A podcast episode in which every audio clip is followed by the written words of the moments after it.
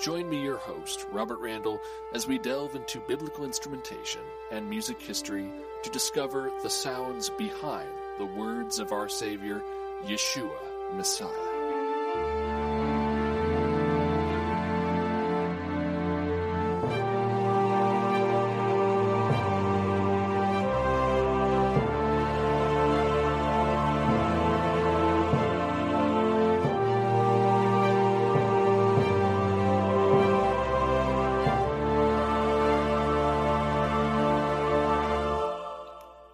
Zorim Tovim, Mishpachah Yeshua Messiah. Good afternoon, body in Christ. It is I, your host, Robert Randall, coming to you from the beautiful Rocky Mountains of Colorado this Sunday afternoon. Today, we're going to be examining an earlier form of music, Babylonian music. Yes, that's right. Not Greek, not Hebrew. I, I was curious about the dig that was mentioned in the Harp documentary I listened to a couple weeks ago about the five lyres that were found, two of them which were encased in silver. And so I did some digging and I found Richard Dumbrill's testimony, who has done a reconstruction of one of the silver lyres of Ur of the Chaldees. Also, musician Peter Pringle has done the same. You can look those up on your own, but today I thought this would be part, uh, part one of a two part series on ancient Babylonian reconstruction of music, which changed the musical system from seven notes to nine, as you will hear. So, Father in heaven, we pray that all discernment uh, would be given to us from your Holy Spirit. We pray that all glory and truth would manifest through this to edify the body. That all pagan names that are mentioned of these false Babylonian deities and all false gematria associated within the science of music would be null and void, Father, knowing that you are the creator of all things, and to you we give all the glory, because you are our sustainer, you are our redeemer, our provider, you are our king. You are the creator of the universe, and you are the one who has given us the sounds of music through Jabal. And so we thank you, Father, for this opportunity. In Yeshua HaMashiach's name, amen.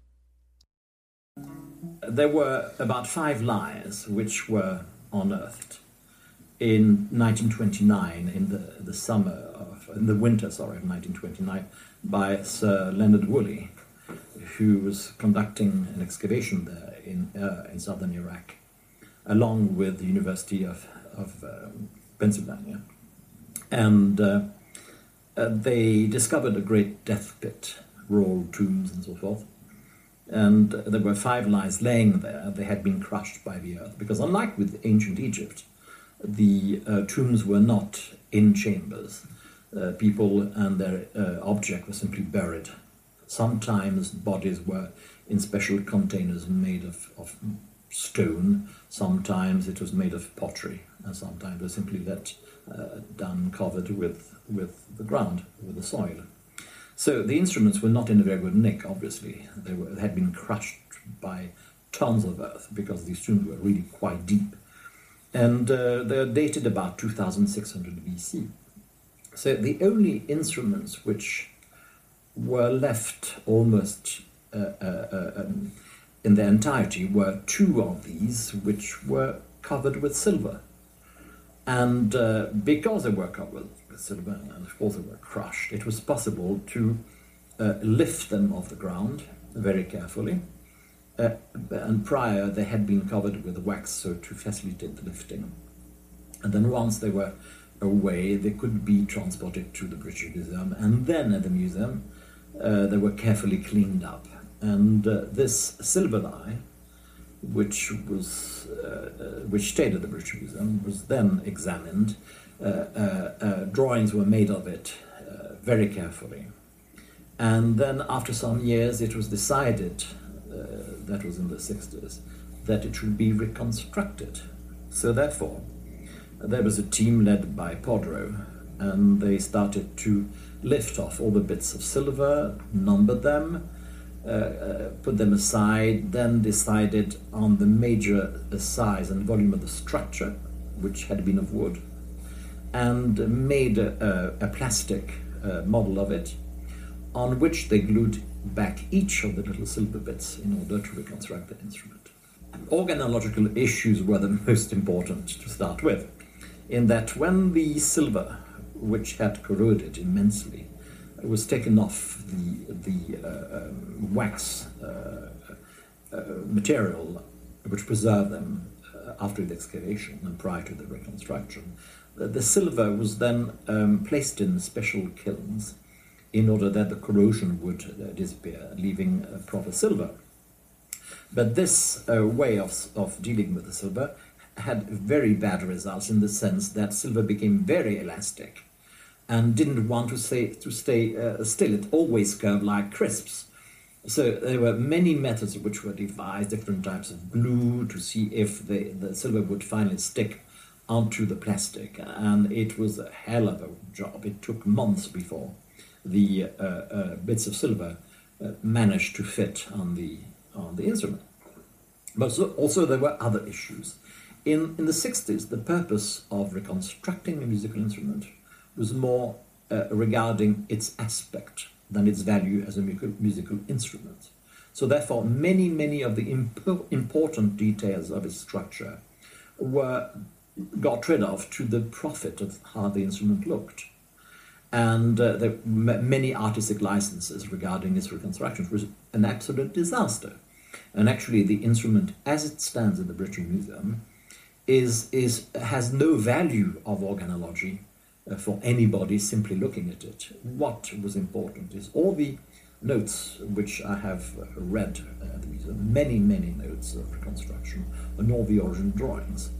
But the instrument as it stands has got no organological value whatsoever. It is a total mess. Uh, very sad. This is why I decided to, to reconstruct it. and the, the first most important thing is that uh, Woolley noted that when he lifted the soundboard of the instrument, or rather the soundbox, is that both sides had been crushed one against the other. And when these two layers were separated, it was uh, uh, uh they revealed that there was only a very thin layer of dust between the two uh, plates of silver. And this was so extremely important because it meant that there was the silver was not glued or positioned on a support which might have been wood, which could have been leather, whatever. Uh, it simply meant that the soundboards, the front one and the back one, were indeed made of silver, and that the silver was about uh, 40% of a millimeter, four hundredths of a millimeter. This was so incredibly important because it's the first time in the history of musical instruments that we have soundboards in silver. Uh, we thought that uh, prior to this, we thought that mainly they were made of wood, they were made of leather, because uh, and mainly of leather, of rawhide rather more than leather, because it's a material which, when dries, is extremely strong and doesn't suffer from variations in the humidity levels in the atmosphere. So totally suitable for southern Iraq. Wood is less appropriate because, firstly, uh, they would have needed to have special saws to, to saw uh, a plate of wood, a plank of wood, which was would have been only one millimeter point five in thickness, and then they would have to glue uh, planks one against the other to finally manage to make a full soundboard. And I do not believe that this was possible at that time because they didn't have the proper equipment. And that secondly, had they managed to have the technology to, uh, to build a soundboard in this way, then it would have cracked all the time.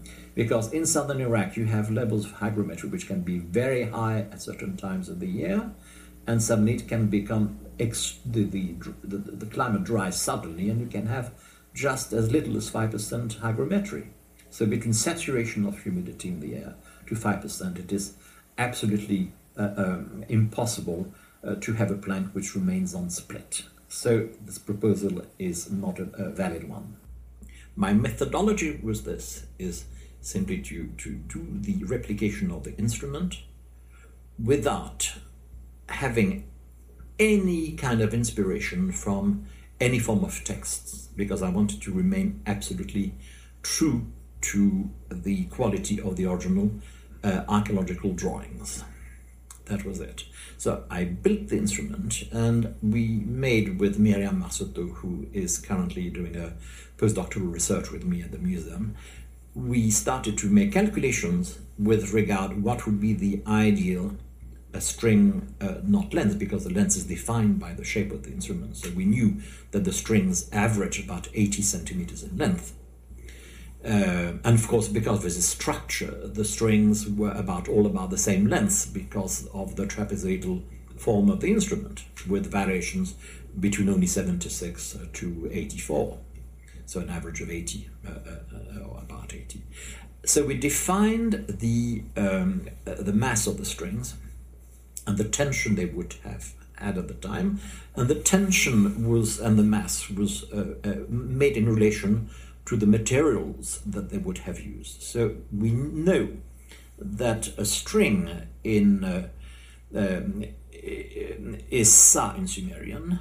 That's the name for a string, which is pitnu in Akkadian. And we know that sa and pitnu is also a term to, this, to to, which means gut or tendon. But with regard to a musical instrument, we think that the gut was more appropriate.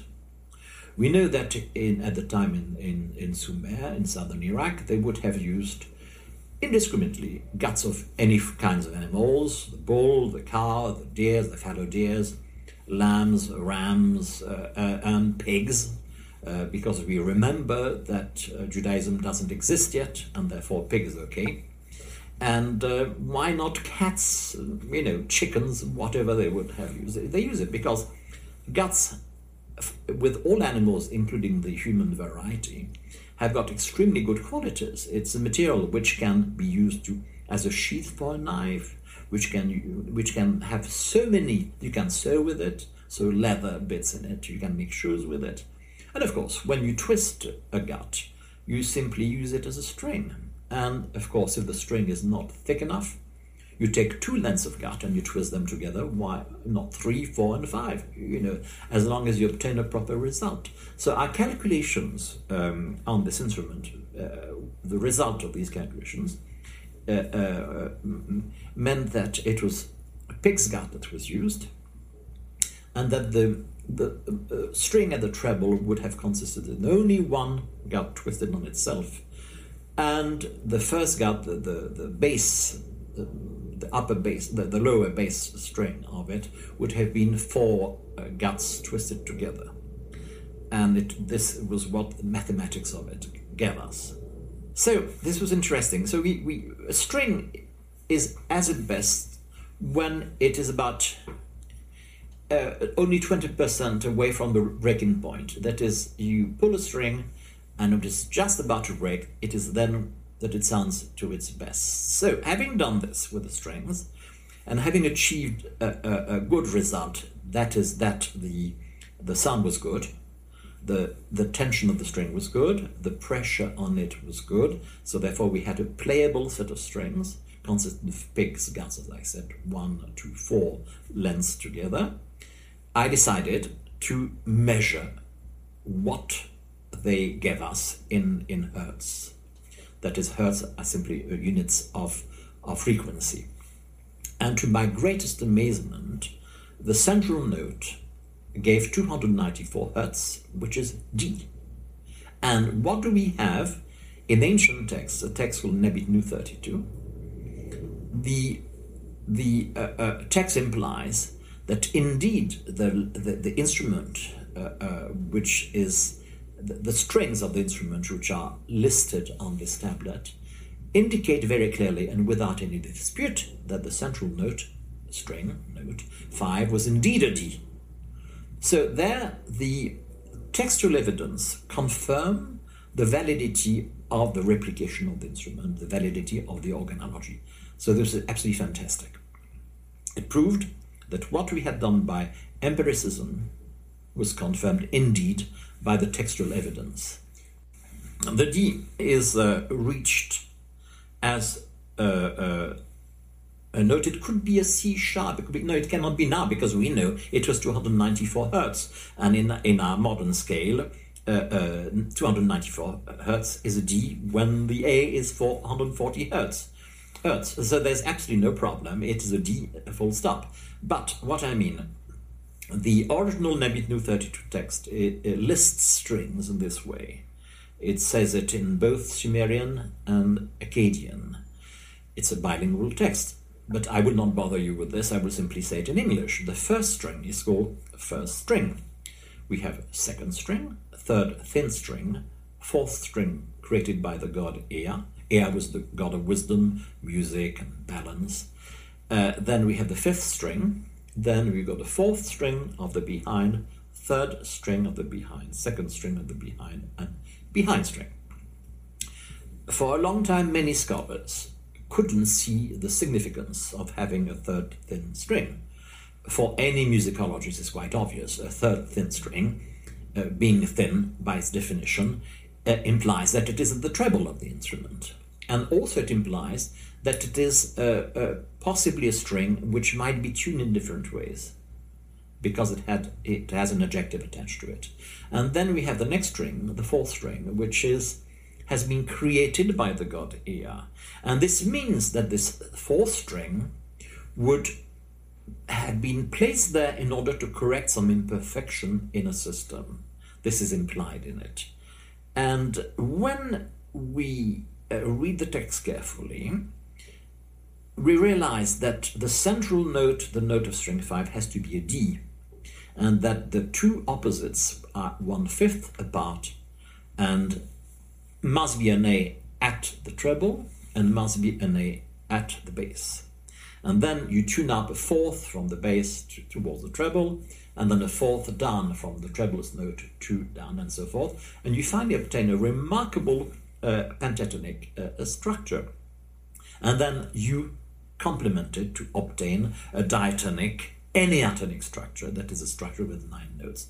And because of the symmetry, which was um, so important in Sumerian times, uh, uh, the central note has to be a D in order to generate the symmetry.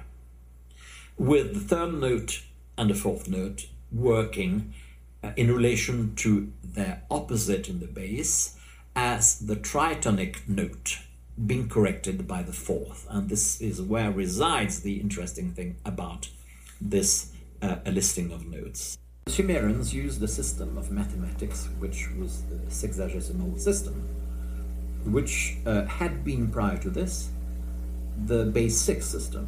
The numbers initially were 6, 5, 4, 3, and then they decided for more accuracy in the uh, uh, measures, it was good to decimalize it. So it became 60, 50, 40, and 30.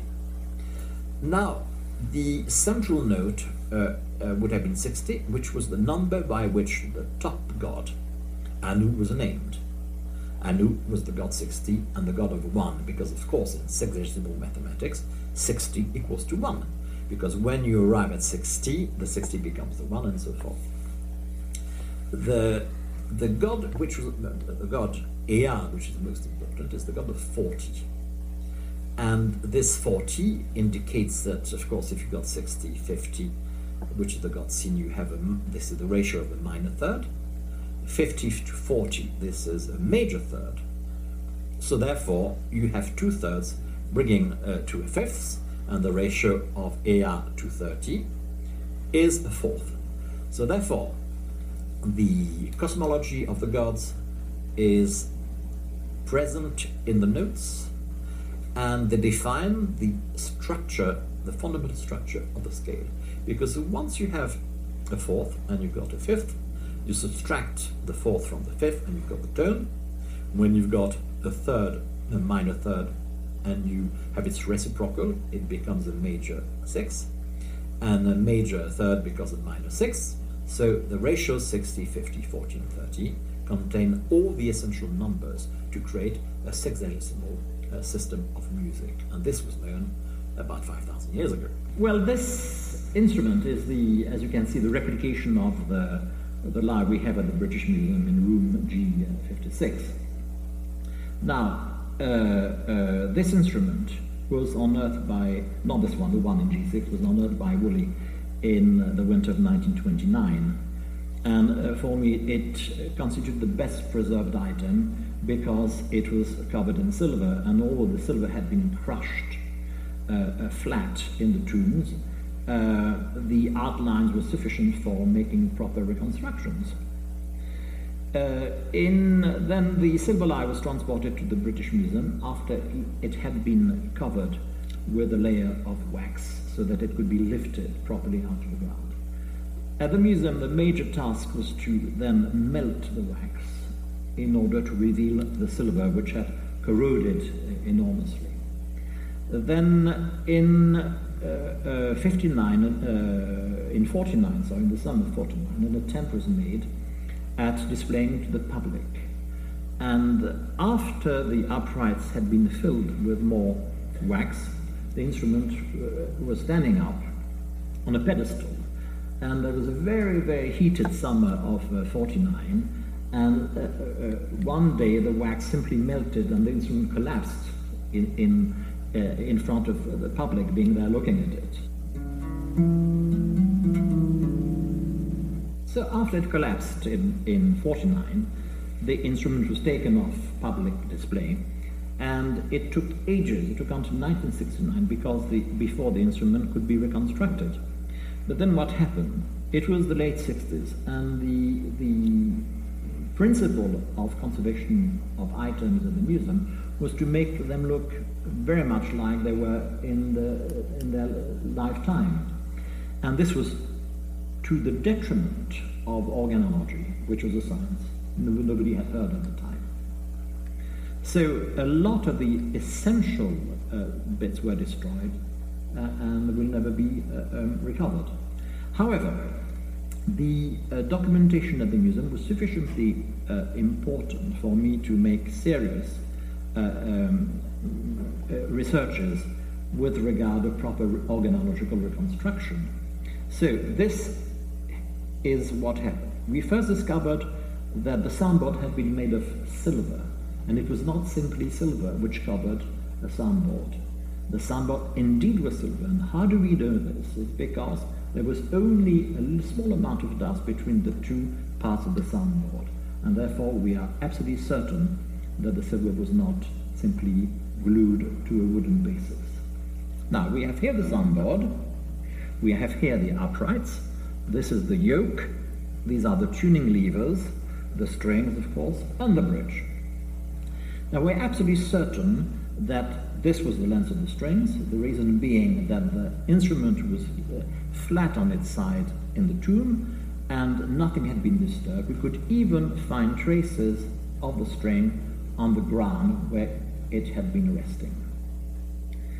Uh, as a matter of fact, the instrument was resting on the side of the bridge, and this was very useful because it allowed the strings to leave their impression onto the silver plate. So we knew exactly what was the fan angle, therefore what would have been the length of the strings. They average about 80 centimeters, with the longest being about 83 centimeters and the shortest about 72.